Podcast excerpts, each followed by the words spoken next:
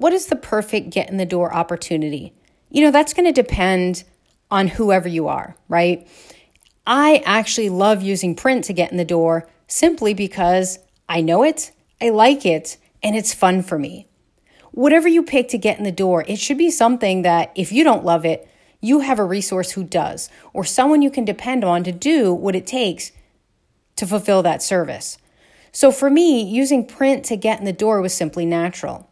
So, how can you pick what you want to use to get in the door? There's a couple things you want to think about. Number one, will it appeal to your target customer? Will they like what you're offering? And does the price resonate with them? Those are important aspects before you select anything.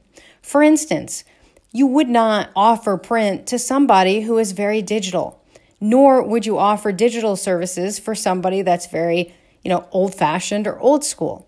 You have to get the right balance of what you're offering with the customer that is going to accept that offer. And remember, we're going to make them super irresistible. But no matter how irresistible it is, if you don't need it, you're not going to buy it. It would be like me telling you, I can sell you this amazing airplane for only $60,000 and its value is 600,000. That's great. That's an irresistible offer, but I don't want an airplane, nor do I know how to fly. So I wouldn't be able to use that airplane. Why would I buy it?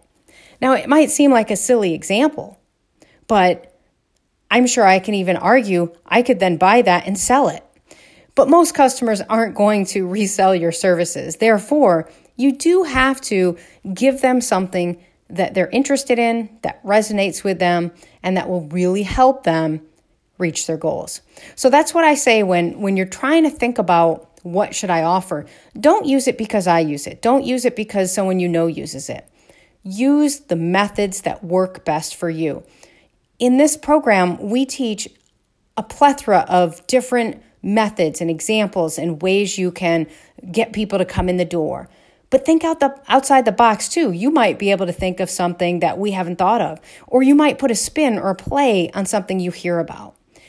The idea is to be highly creative, but we want something, you know, at least that the customer understands, that they know what it is, and then simply put that amazing offer in front of them and it'll work.